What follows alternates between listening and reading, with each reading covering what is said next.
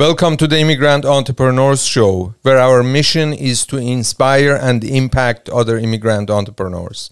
My guest today is Tony Selvaggio from eSmart Recycling. Tony, welcome to the show. Thank you for having me, Ali. It's a pleasure.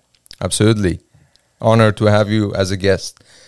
So, Tony, um, I'm an immigrant. I qualify. absolutely, you're an immigrant. That's that's what I was going to ask you. So, um, yeah, obviously you're an immigrant entrepreneur. Otherwise, you wouldn't be here. So, um, tell us where you're from, and obviously we both are in the U.S. But yeah, tell us where you're from and how you ended up in the U.S.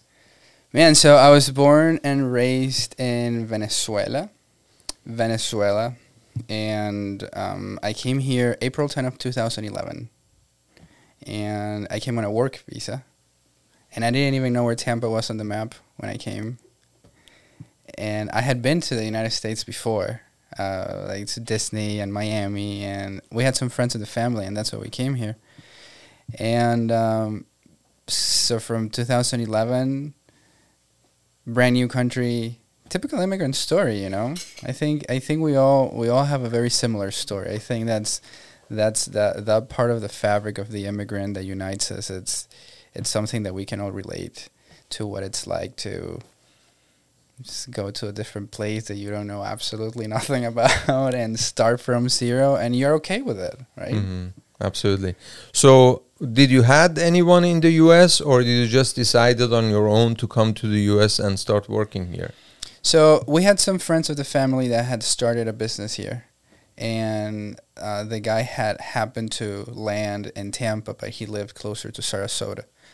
And then when we were spending some holidays together, the um, his family was still very young. He wanted to get out of the country. Venezuela had become a very messy, messy country and he, just wanted a better future for his family. And at that time, I was graduating college, mm. and I knew how to speak English. And he said, "Hey, if I if I sponsor your visa, would you come and would you help me kind of put together something similar to what he had with his family in Venezuela, was related to scrap metal. You know, they, they were in the scrap metal business. So I said, yeah, for sure. And that's kind of how the whole journey began. I was supposed to be living closer to him because it's mm. the only person that I kind of knew. They were friends with my mom and dad, not with me, obviously. And when when I made that commute, like the first day to Tampa, I was like, this doesn't make any sense. I gotta live in Tampa. it's crazy. So I ended up living in a little uh, suburb of Tampa called Brandon. Mm-hmm. I know Brandon. And that was the first time. The little, the little first apartment that I ever rented was there, and that the rest is history. You know, mm-hmm. that's the, the our warehouse is there. I've always kind of worked in the same Riverview, Tampa, Brandon area, um, and then unbeknownst to to how we think the story is gonna go, this just became home.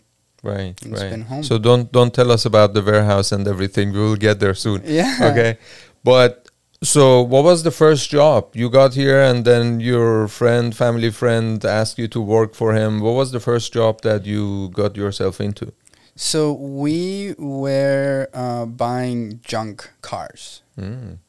right? Um, and we were stripping the parts, and we were recycling the parts. And the way that the model works is that if if you get a junk car, you know, for us might be junk, but the motor, the engine, the transmission, some parts might still be valuable in secondary markets. And these secondary markets for us was Latin America. Mm. So we would take the cars in, we would strip the parts that we knew we could export and sell as used parts, and then the rest we would sell it as scrap. And that was my that was my gig. I was in charge of buying, selling, uh, managing uh, the whole scrapyard, if you will. I had absolutely no idea what I was doing, but that was that was my first experience. Was those you know sixty hours a week in the sun, you know, taking parts out of cars, and I was not necessarily doing it. I was not the person mm-hmm. doing it, but you're involved in the whole process from beginning to end. Right, right. Yeah, that's what I did uh, for a good year and a half. Okay, and then what happened from there? Well, um, one of the main reasons is that uh, the company that hired me, the guy was here on a on an investor visa. I'm So- here on an investor visa. Right. So his Yeah. investor visa got denied, mm, uh, which is ironic because my work visa was to work in his company, right.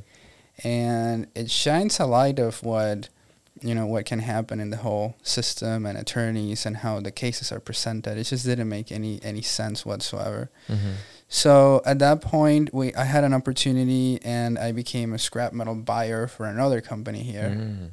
And the whole process was just crazy how it happened.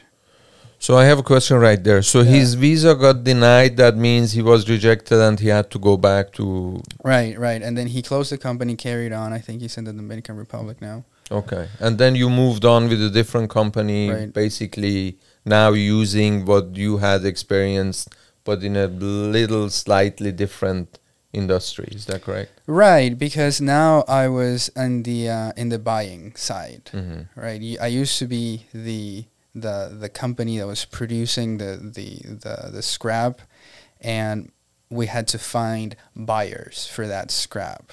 And now I was on the buyer side. hmm Now I had now I had now I understood how the relationships happen from the scrap metal side with the smelters and the shredders and at a higher level, right? Because it's a very right. complex uh, supply chain.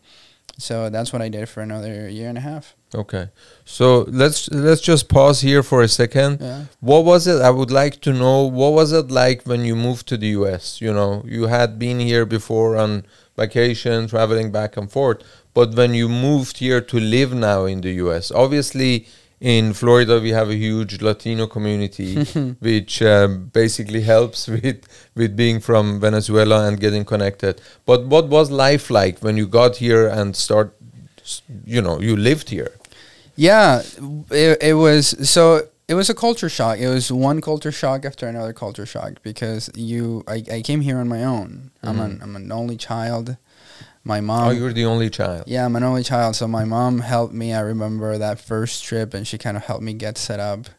And then she went, you know, she stayed for like three or four days. And then when she left, it was the first time. I was like 24, I think, at that time. It was the first time that I was away from home, away from Mhm. family, away from everything, right? So, so then when you when you're left to fend, you know, by yourself, Mhm. Then you just get a different level of maturity that comes with the whole process of being an immigrant.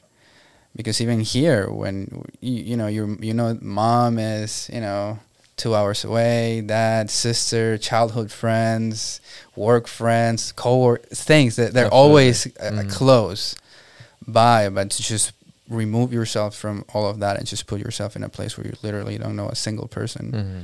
you know it's it's it, it's it's something that we all go through Mhm. so then learning how to navigate everything and learning how to navigate life and for me it was i came here in 2011 and in 2014 i started my company which was crazy stupid idea right Mm. because i'm still learning how everything worked Right. it was a very expensive. I've I've gone through a very expensive learning curve, but but you you figure it out, and the community Mm. was amazing, so it made it even easier, right? So what was the what was the company that you started back then? So back then, when I st- when I started my company, I thought that we could be sort of like a mobile scrapyard, hmm right? Based on the knowledge you had, based on the experience Right. you have had before. And based on the budget that I had and the capital that I had to start, hmm and I was When you say sorry to interrupt you, but when you say based on the budget and capital I had, was it everything? Was everything self funded and bootstrapped, basically from what you had saved? I mean, that's one way of saying it. So what happened was that at that time, one of the catalysts that kind of made me um, quit my my job and start my own company in 2014 was that things was things were getting tougher and tougher in Venezuela Mm. right? Because you know, you knew that Venezuela was going through rough times, but you never imagined that it was going to be what it ended up being right Mhm. now. And that I think that's a, that's a key key aspect of the Venezuelan immigrant Mhm. is that we never thought we were going to have to leave our countries, right? Right. It's you don't you don't think about that when you're growing up. And then when this whole regime started, that was everything that you thought about was how am I going to get the heck out? Mm. and um, so when when we came, so when I came 2011, 2014, that that whole that whole e- environment was there and it kept getting tighter and tighter and Mm. tighter. So in 2014, I started talking to some friends. My, you know, close friends were talking to other friends and we kind of sort of pulled together, maybe we can get together like around a hundred thousand dollars, hundred fifty thousand dollars from people that want to get their money out of the country and they have no idea where to put it. back back there from people Right, in from- Venezuela. Right, from friends and people Mhm. that that is like, what's Tony doing there? Well, he's like doing Mm. something in scrap metal. Mm. Maybe we can, you know, do something. I remember February of 2014, we went through a major devaluation of the currency in Venezuela, and it happened like overnight. Right. It's one of those things that, for some reason, there was this uh, protest that started with one student, Mhm. and now like half of the country is in a protest. Mm. And I remember it was sort of the beginning of the decline because it was right after Chavez had passed away, right? So it was a lot of uncertainty. And a lot of the people, they just didn't want to get rid of their money Mhm. because now everything that you Mhm. have saved is basically whatever dollars that you have. Mhm. And at that time, I had already quit my job, and my mom and my dad were like, "We only have like eight thousand dollars," and I had, they had like a car here that they had left, so I sold that car, Mhm. and it really I only had eight thousand dollars to start. And with eight thousand dollars, there's only so many things that you can do. Mhm. And the idea of starting with the scrapyard that kind of led for me to quit my job. Then it had to be reduced to, I only have eight thousand dollars. How am I going to make money with that, right? And and that's kind of how the whole thing started. So was that was that eight thousand dollar the starting capital for your business, or was it also combined with the with the money that you could get together from friends back home in Venezuela? No, so at the end, nobody had any money to invest. Oh wow, okay. So you ended up basically with this eight thousand This is the only thing I had. Oh wow, It was the only thing I had, and then I had the opportunity to sell like an old like Corolla that we had that was Right. like a five years old, and then I think I sold that for like another eight thousand dollars, and that was Okay. like my second, you know, my Right. my second round of funding. Right. so so at that time, had you already invested the eight, the first eight thousand dollars in your business, and then you sold the car and also got some some cash from that? I had no idea what I was doing, so. Um, a part of me said I need to I need I need a truck was one of the first things that kind of came through my mind. I need a truck because with a truck is how you can start. You know, worst case scenario it can always be like a junk removal company. Right. You know, because then I can get, I can charge to get the things out, and then I can scrap the rest and get some money from the. I knew, I, I, I trusted in myself enough to know that I would figure it out, Mhm. but I didn't know exactly how I was going to do it. And then, some friends that I had that I had met through the through my scrap metal industry introduced me to the idea of, of computers and recycling computers. And one guy was sort of doing it on the side because he said people don't know what to do with all this stuff. And I, I like I put a couple of ads here and then this lady called me and she had like a hundred computers and the only thing that I did was I connected her with this guy that buys computers for scrap and I made some money. So maybe you Mhm. should look into that. Mm. I'm like, that's interesting. Because I started looking at, at the model, right? And how the electronic waste industry works because it's a whole industry Mhm. within the recycling industry. It's a sub industry that only deals with e waste. And it became super interesting. So I tell this guy, and I'm like, okay, so how do you recycle computers? Mind you, at this point, 2015, um, I have an old truck, right? Because at this point, it's the only thing I have, and a little trailer where I'm saving some of the stuff that I'm accumulating. It's, I didn't have any business model, like Mhm. poorly planning, like, horrible. So, um, at this point, I hear about these computers, and I one of the things that catches my attention is that you have the opportunity to get inventory at little to no cost because people Mm. have no idea what to do with it. So then he would say, just go to places, networking events, and ask, hey, do you have any old computers? Do you know how to get rid of them? I can help you. And I started doing that. And I always tell this story because it was one of my ba- my biggest culture shocks Mm. was when this one day I learned about this nonprofit Mhm. who doesn't have any computers. And they wanted to figure out a way if they could buy some affordable computers from me. And I remember that when I when, when I was getting those calls from random people and I had to go and pick up 10 computers, 5 computers, whatever it is. Those computers were still fairly new, right? And that's one thing that really caught my attention was like I can't Mhm. believe these people are getting rid of all of this stuff. This is pretty new.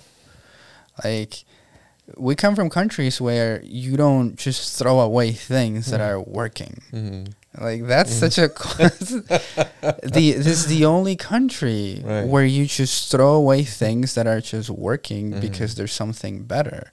I mean, maybe now in Venezuela right now, maybe it's like that. I don't know. I haven't been there in a while, but but it sure wasn't like that when I was growing up right? You you get rid of the computer.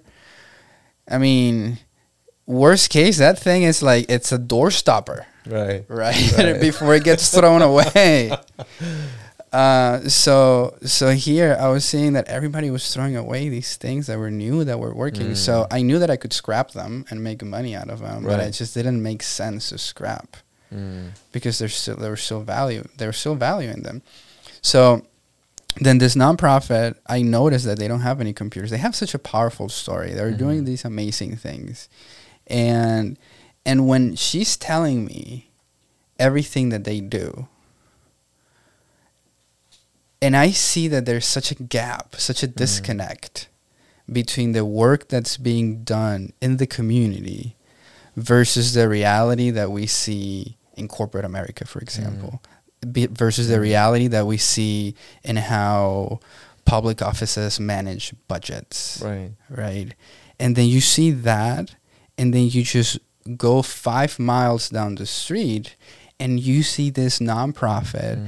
that's been working in the community for 20 years that's a lifeline to resources for people here Mm. and they don't even have computers and you're like this is mind-blowing because this is america Mm. like this shouldn't exist it doesn't i don't understand how this exists because when i was growing up america was like it's a dreamland it's the best Mhm. country in the world and then we get to experience it and we are like yes it is the best country in the world but but how does that exist Mm.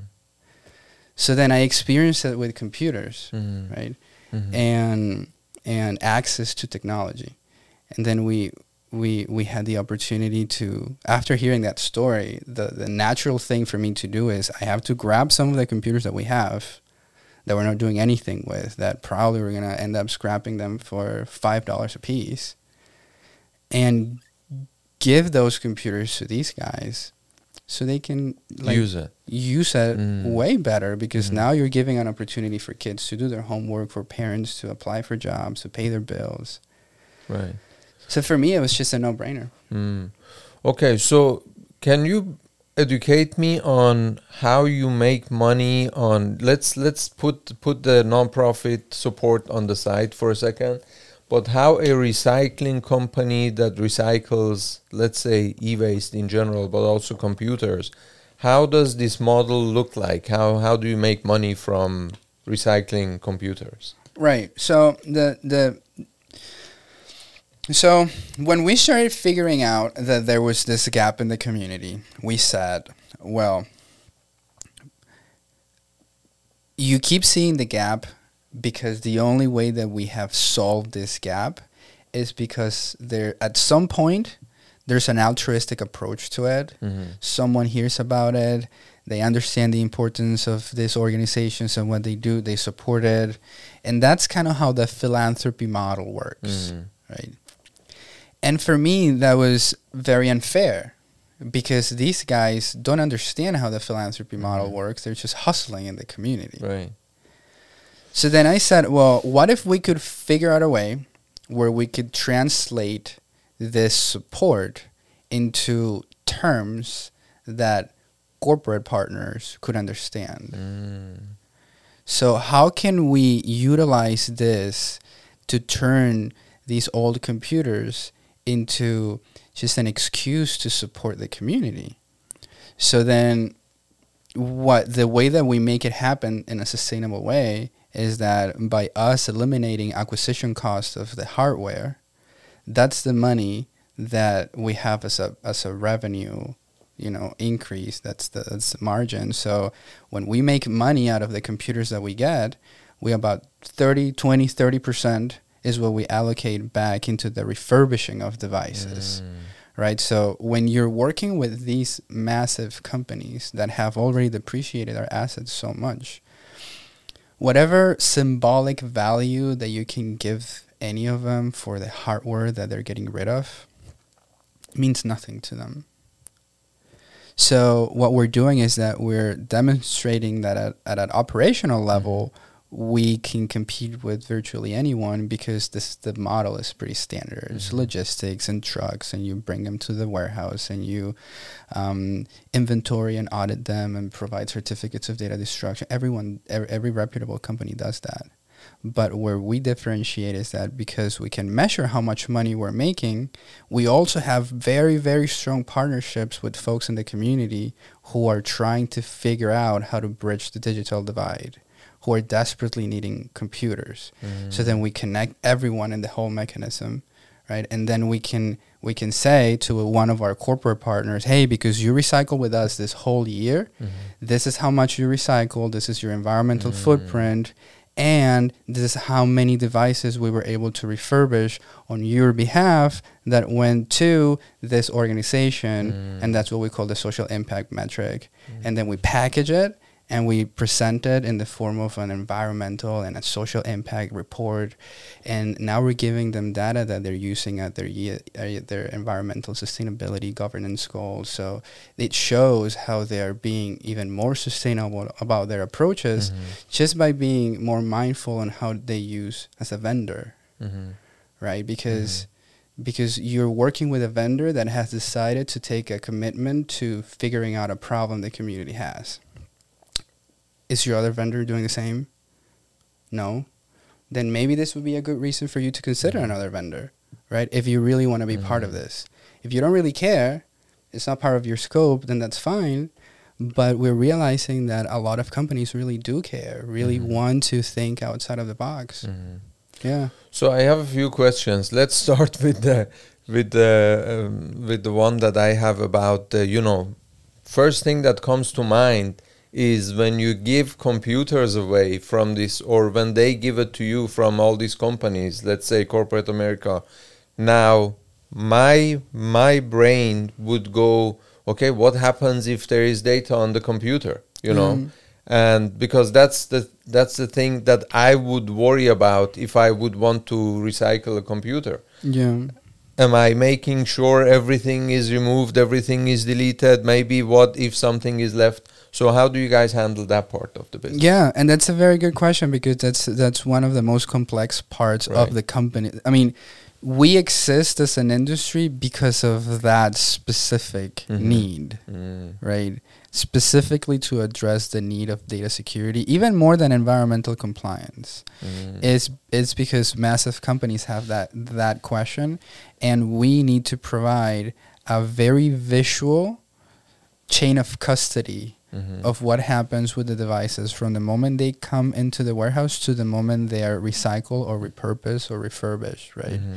So we have an entire system that mm-hmm. takes care of mm. that.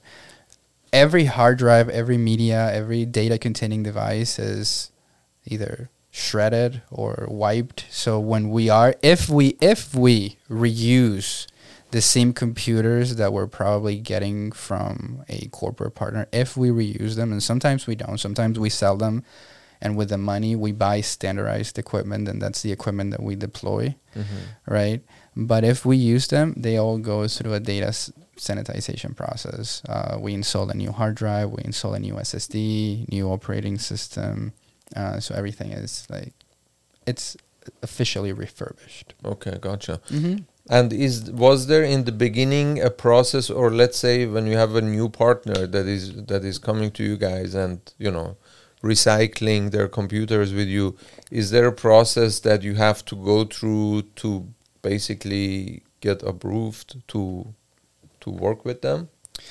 it it depends on the complexity of the requirement Right. and and that's one of the biggest challenges in the industry right Mhm. is that the depending on uh, depending on the person there's different priorities and Right. needs One- of the things that happens with e-waste in particular is that the recycling rates are very low and that's that's that worries a lot because they're v- volume wise it doesn't represent that much but Mhm. toxicity wise it represents a lot so when you look at the numbers at our landfills for example electronics and e-waste probably represent maybe between 2 and 5% of the volume not that much Mm-hmm.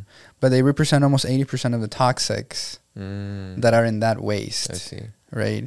And it happens very similar when those electronics end up in waste to energy plants because then they get incinerated, Mhm. right? Or they get dumped, they end up finding their ways into the water. So from a pollution standpoint, e-waste is a big red flag that we have in our Mm. near future. So that in itself is important, right? But then from the other from the other side is the understanding that um, data is so important as well in data Mhm. protection. Mm-hmm. So Gotcha. Okay, so thanks for the education. I think I have a better uh, picture now of what it looks like, what the business model also look like looks like, and the process. So okay, let's go back to you know building the company and the business Yeah. that you that you were bootstrapping, so to say.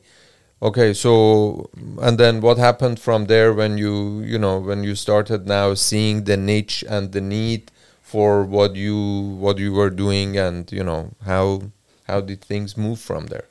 it's I mean it's been it's it's been a process of evolution, right? It's been me coping with not only the idea of how to conceptualize the business model, but also you know learn how to run a business, learn Mhm. how to manage a team, learn how to uh, get a grip on my processes. It's it's because you bootstrap, you just know what you know, Mm-hmm.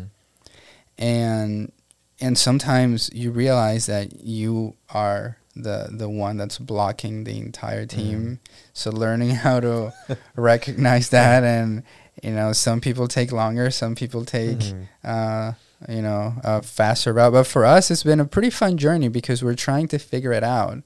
Um, I think that I would say the business model started taking shape. I would say around 2016, 17, 18, 19 is conceptualizing it and Mhm. figuring out how to make money and getting credit because I Mhm. didn't even have credit as a as a as, you know as a and it wasn't even a resident right at that point. Oh wow. So then uh, the business didn't have any credit either. Mhm. So then imagine how challenging it was to get that first truck, to get that Mhm. first forklift. So that initial climb of growth was very, very hard Mhm. because it was funded by credit cards, you know. It was Right. funded by the same money that was coming in. Mhm. And then COVID happened Mhm. and everyone understood that this was a problem. Access to technology was a problem. So the value proposition that we had always had as a company was sort of the one that prevailed. And after, you know, 2022, 2023 have been years where we have been able to put a lot of um, pilots, you know, to the test and really figure out how this model works. And it's been pretty fun. Mhm. Yeah. Mhm. Yeah, figuring it out. Mm. So I I assume you also went through challenges, you know, while building the company, bootstrapping and everything. What was it that kept you going through all these challenges and all these obstacles? What was it that kept kept you motivated, you know, and you kept the fire in you and motivated you to just move on and to just go and regardless of the challenges you faced you just keep pushing through Man, I think I think we go through different periods of motivation, mm-hmm. right? I think we I think our motivation takes different shapes and and it's for me it's crazy because you don't really know when you're going through a defining period in your life until it has happened and then you look back Mm. and you're like, "Oh, that's when it happened." then you connect the dots right, that's Mm. Steve Jobs, right? Mhm. um, so I I just a lot of um I think I've always felt something inside of me that has told me that um that I can do anything that I want, Mm-hmm. right? Mm-hmm. It's like um the seed that's planted on you probably by your parents, Mhm. probably by positive reinforcement, probably by the right environment, probably by the same struggles that you're that you see every day when you're growing up and and then I I've, I've always felt like um like I, I wanted to do something more. I wanted to do something bigger Mm-hmm. And I just I I never saw myself in the squares that are provided to you by society from the standpoint of a job, from the standpoint of uh but it's because my environment didn't allow me the opportunity to see it Mm-hmm.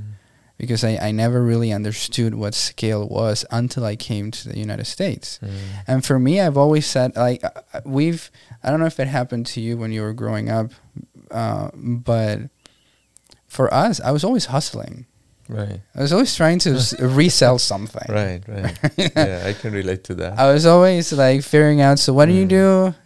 Uh, you stainless steel. I want to. Can I can I buy some from you and sell it over there? And just silly ways to hustle because it's what you see and what you know. Mhm. And when you have that instinctive nature of Mhm. seeing the world like that, Mhm. And they take you from a place like Venezuela and they put you in an Mhm. economic system like the United States, you just you see opportunity everywhere. So it's impossible not to be ambitious when you see so ev ev- like so many different angles, so many different gaps. But that becomes so overwhelming too because Right, you're like what right. wh- where do I start? Mhm.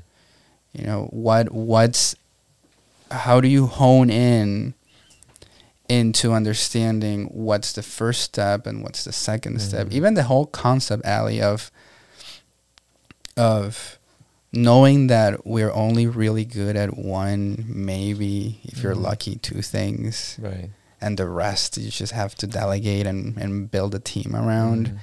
Like I, I remember hearing that in 2014 you know i remember reading about it when i started my company i remember seeing people talk about it but you don't really know what that means Mhm. until you start to really try to figure it out Right, right.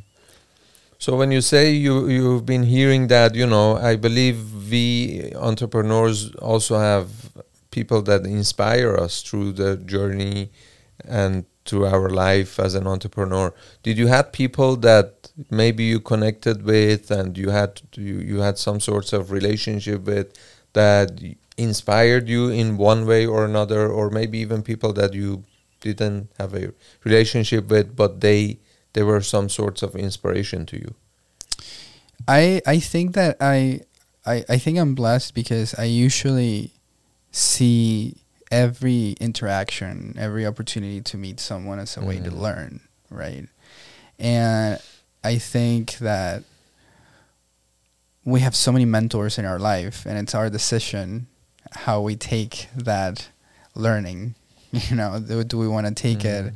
uh, gracefully or or uh, grudgingly Mm.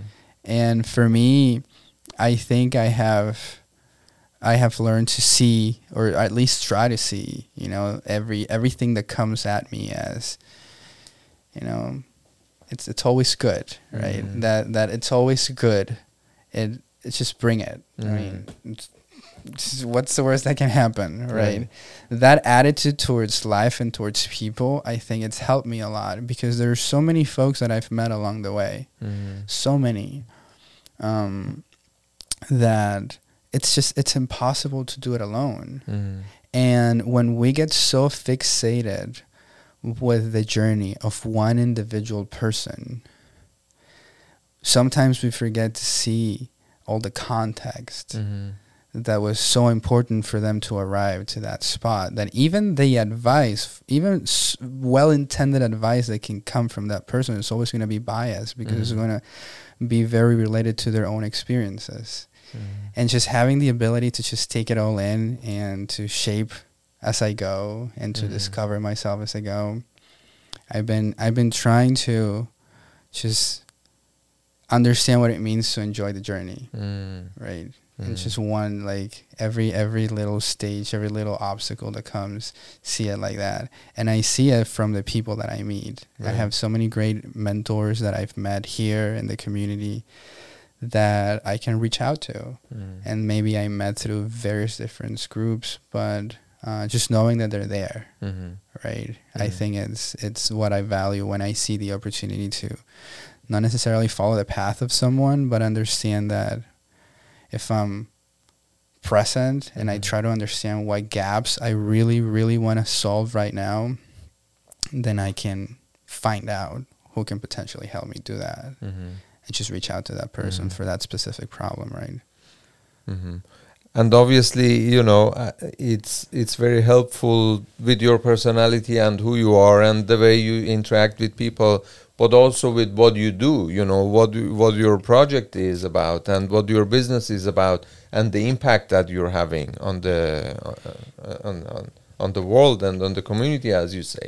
You know, I believe people are way more willing to help and support if a project is like yours and you know they they know they're making an impact Right. so um, i believe that's that's that's obviously very helpful with with what you do so okay let's go back you know um, when i when i was looking um, your social media your instagram channel there is so many great um, things that you have done and you've been awarded so many times but there is one specific project that i want to talk about. You're now a um, apple partner and obviously is something to be really proud of. I believe there are only 12 companies uh, nationwide that are apple partners in the field that you are. So tell us more about that how it happened and um, what exactly happened For sure. So Apple has this thing called the Apple Impact Accelerator, right? And the Apple Impact Accelerator is part, it's one of their initiatives under a bigger umbrella, um, you know, push to become carbon neutral by 2030 which is a very ambitious goal because they look at sustainability not only from the standpoint of um, resources that they use in the uh, manufacturing of their products, but also best practices across the supply chain.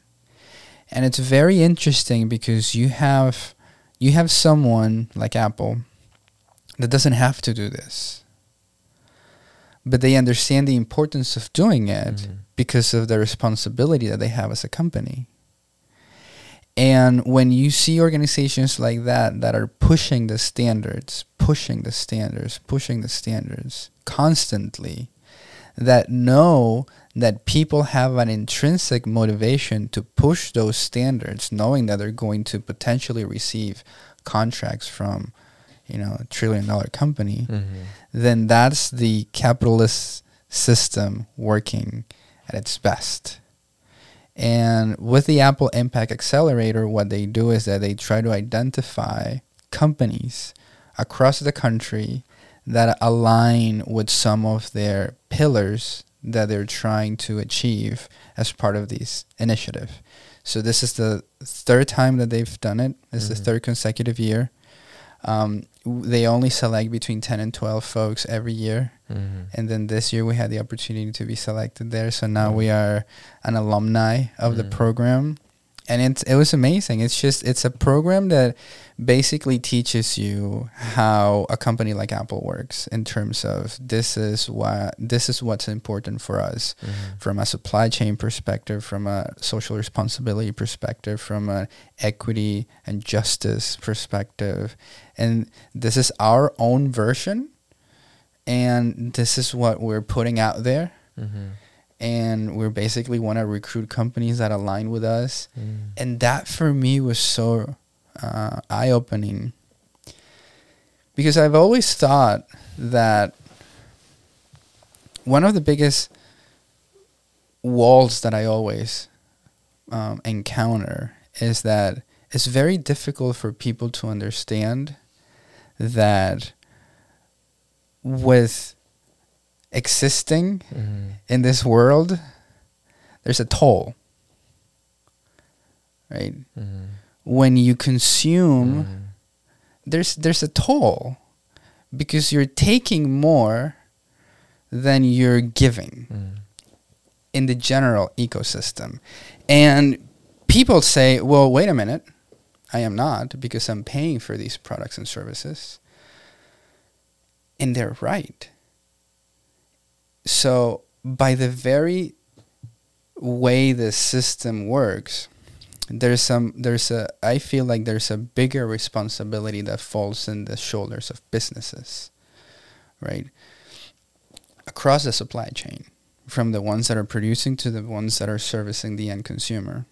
And if we all collectively shared that responsibility, then it wouldn't be a difficult burden. Mm-hmm. And the case and point is the computers. If you have roughly in this county around just like 15,000 families that don't have access to computers or technology, it doesn't sound like a lot in comparison to the size of the county. All right. But why? Like look at the multiplier effect Mm-hmm. of those 15,000 people who don't who don't have access to something as basic that we need Mhm. right now in the world as access to a computer and internet when the entire world revolves around you having access to a to a Gmail account, a, a- an email account.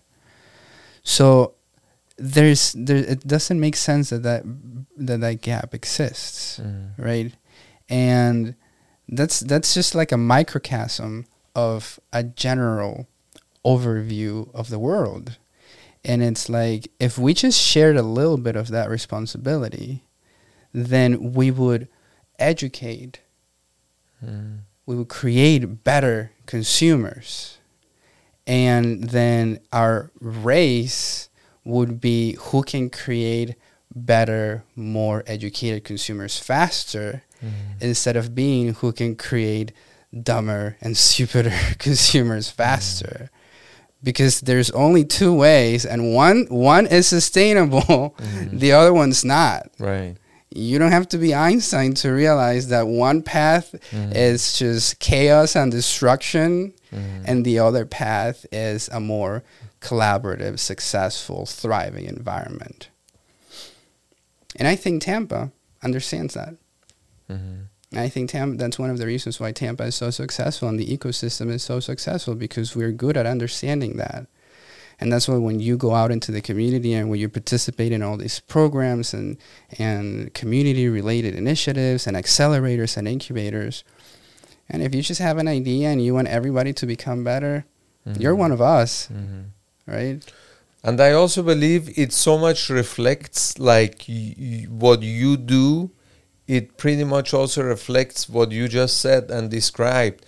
Because, you know, when we talk about business and entrepreneurship, oftentimes people perceive it as, okay, I have to be a hard negotiator, I have to win. So for me to win, someone else needs to lose. And which is nonsense you know i i believe we're, we're living in a world that is abundant Right. that everybody can win and there is enough for for everybody to eat you know.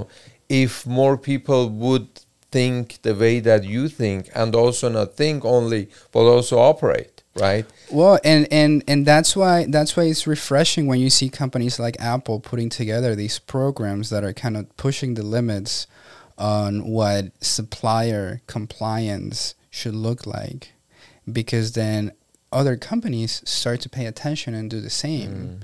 and do the same and do the same, and when you ask me, like I didn't know that this whole journey of entrepreneurship for me Mhm. here in 2014 when I started it. I didn't know that it was going to be such a, a such a journey, like a personal journey Mhm. for me, because it has become like a, a, a my own personal journey of growth and as I, as as I understand better as a person, I look at my company and my company does the same thing. Mhm. And it's this this thing that is encouraging when you see it happening, and when you see it, and that's what that's bringing it back to why I think it's important that when you see companies that are focused on that, then it lets it, it, makes you understand that this is where we're this is where we're heading, this is where we're going. Mhm. So it's encouraging. You know, I see it as, a, as as an opportunity to to understand that this is probably not just a fad or a movement. Mhm. This is a collective uh, understanding that because of all the knowledge and access to information that's out there, now we're starting to kind of understand that yeah, you know what, we we are kind of better when we work together Right. than we work when we work against each other. Mhm. And I also believe, you know, the the consumer these days, as you just said, has access to knowledge and information, and they, you know, businesses cannot just screw them and take take whatever for granted and and you know just take advantage of the consumers.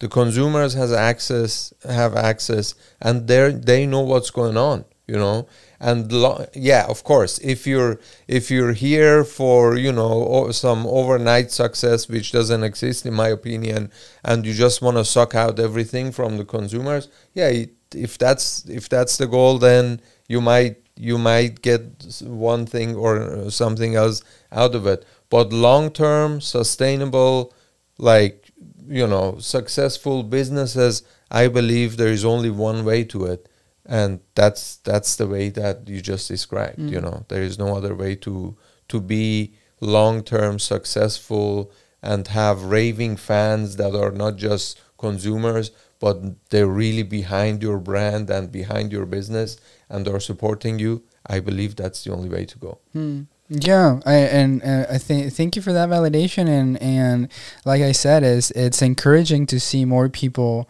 think along the same ways because for um, it, it, it just shows that, that that we are now we're thinking more in how we're collaborating that we're thinking more in how we're creating new business models now we're thinking more in how we can we're consuming uh, information and, and content. So um, I just think it's it's it's it's also a great opportunity for every business to align themselves with a cause that not only is very important to them or very important to the team, but it's like you said, we we we just we just saw that there was a, a some some something was happening that we felt that it was just unjust, unfair.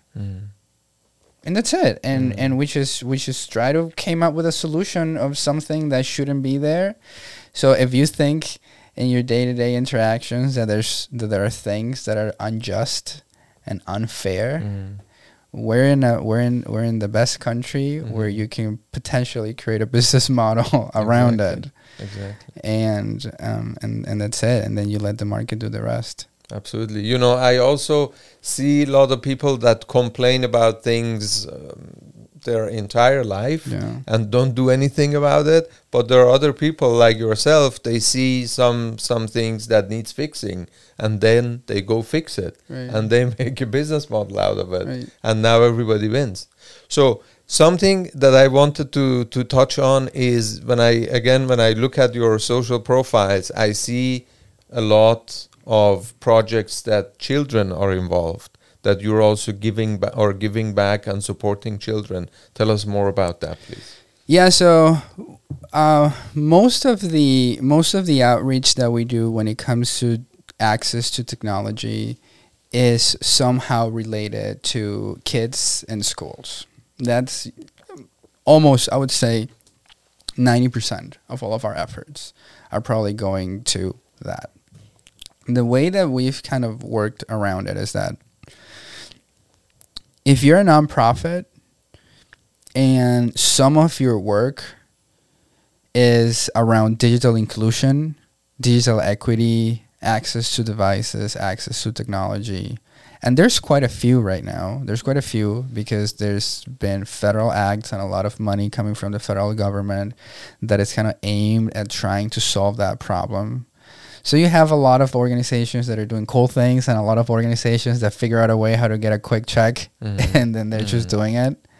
And they're not really uh, um, going beyond, you know, checking a few lists and then can I get a grant? Yes, you're good. And so there's quite a few organizations out there. And what we're doing is that we're partnering with them in the community. Mhm. So we're creating very strong partnerships and we're telling them if one of your areas of focus is access to technology, then by default, access to hardware is one of your issues. Mhm. It has to be, right? So then we will provide the hardware. And what we need in return is the data of what's happening with the hardware. Mhm. And when we start to figure out exactly where these devices are going and how they're bridging a, gap, then we can measure it. Then that's what we're looking at creating a more unifying way of delivering technology to the community, right? But when we're partnering with all of these organizations that are working in the community, most of them, in one way, shape, or form, are connected to the school district which is also an interesting model because you don't want to you don't want to duplicate efforts Right. and i think as you start to as you start to chip away and and and you get to the point and you say what's the next roadblock that we have in the in the model oh well how do you know that you're not duplicating efforts Mhm. and how do you know that you're not giving computers to to a group through this organization and then also through this organization so then okay so we need to create a unifying way that we can all communicate so then we're creating that unifying way Mhm. for the sake of the model Mhm. we don't know what that's going to turn into in the next five years it sounds pretty fun Right. just the ability to be talking to people that were not talking to each other Mhm. and putting every everybody under a single goal and mission it's fun in Mhm. its own right because now you're you're going from committees and boards Mhm. That talk about the issue and they come up with solutions but Mhm. no one executes on the solution Mhm. to an actual group of people that okay now we all have a role now we're going out in this community and let's make it happen Mhm. so that's pretty fun Mhm. yeah One thing that I'm that I'm really seeing and I really love about what you do is also your you know you're seeing I don't know if you would call it signs that uh, you you're seeing uh, across the line but you're seeing opportunities and then you're also but al- at the same time you're also seeing okay where can I have an impact? Where can I make an impact? Where can I change lives for the better? Where can I give back you know? Mhm. so that's something that um, that I really love about what you do and admire you for it. Appreciate that Ali. and I do believe that when we're in the zone, like when we're really dialed in in what we do, then things like this happen. Yeah. You know, because you really dialed in and you really are hundred percent in what you do, what Mhm. you're doing. So um, I also saw another video um, about Stanford University. Tell us about that. Yeah, so Stanford University has a program um, that is put together by the Latino Business Action Network, LBAN. Awesome organization. It's one of the leading organizations in the country that is looking at, again, again, compiling data from the Hispanic consumers, the, the Hispanic business owners. Um, they're the ones that go through the data and statistics, and like there's there's this crazy t- statistic about Hispanic business owners that I I love sharing every time I, I have an opportunity because it's it's crazy. Again, it's one of those things that you're like this mm-hmm. doesn't make any sense. So we we have about two trillion dollars of purchasing power in the United States every year, and guess guess what percentage of Hispanic business owners in the country have businesses of more than a million dollars? What percentage? Of Hispanic businesses in the country make more than a million dollars. Hmm. I have no idea. One percent. Wow, One that's percent. mind blowing. It's crazy. Wow. It's crazy. So then you start to talk about uh, Latinos, right, in Right. the communities. Like, man, we don't have Wow. representation. We don't have people, you know, understanding our power, you know, our struggles and and talking for us. There's no money. Mm. There's no money. Wow. So, folks like LBAN then addressing that issue partner with Stanford, right? Mm. And they created the Latino the uh, the Stanford Latino Entrepreneurship Initiative. So the Stanford Latino Entrepreneurship Initiative, they do two classes every year and you have to apply for the classes. And then you're put in this group with other 70 business from around the country Mhm. and there's a criteria that you have to meet and there's interviews and stuff that you have to go through to qualify and then if you if you make it they invite you to do uh, an accelerator course and help you hone in in your business to help you grow it Mhm. and identify what's happening that's not letting you explode Mhm. and how do we figure it out Mhm. and then you're in a room with other very successful Hispanic business owners from all over the country that they've sort of navigated that too, but they're in different stages of growth. Mhm. I felt like we were this the tiniest, the Mhm. tiniest one. Right. Um, so then again, m- similar to the other, you're an alumni Mhm. now, so you're part of a network, and the goal is to keep growing the network Right. because it's a no-brainer Right. um, and the the more the more you get spread out, the better. And so if you're if you're listening to this and you're a Mhm. Latino entrepreneur, Mhm. go figure that out. Go check out all the resources that are in the community. Uh, I I'm telling you, we have to appreciate the fact that not a lot of communities have all of the resources that we have in the Tampa Bay community Mm. We have the Small Business Development Center, we have the Entrepreneur Collaborative Center, we have the Chambers of Commerce, the Hispanic, the Latin, the Latin Chamber, Mhm. we have Prospera, we have like whatever you are. There's an organization here that can help you, and it's not going to cost you anything. Mhm. Just reach out, Mm. ask for help, Thanks. Thanks for letting them know. for sure. So Tony, I know you're you're a busy guy. You know when I was when I was talking to or when I was emailing with your assistant and your team, I was like, okay, Tony is a busy guy. I don't want to, you know, everything has to be.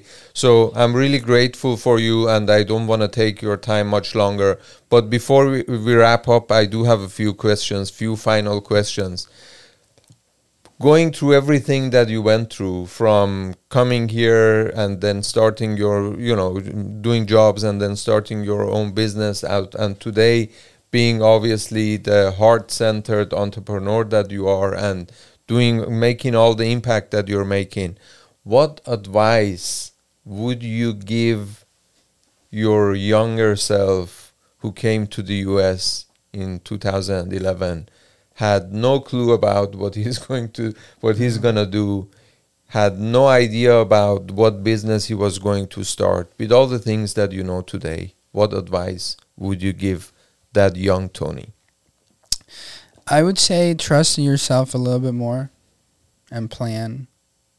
You know, it's hard. It's hard to take out that piece of paper and that pen and write down what's your goal for the year.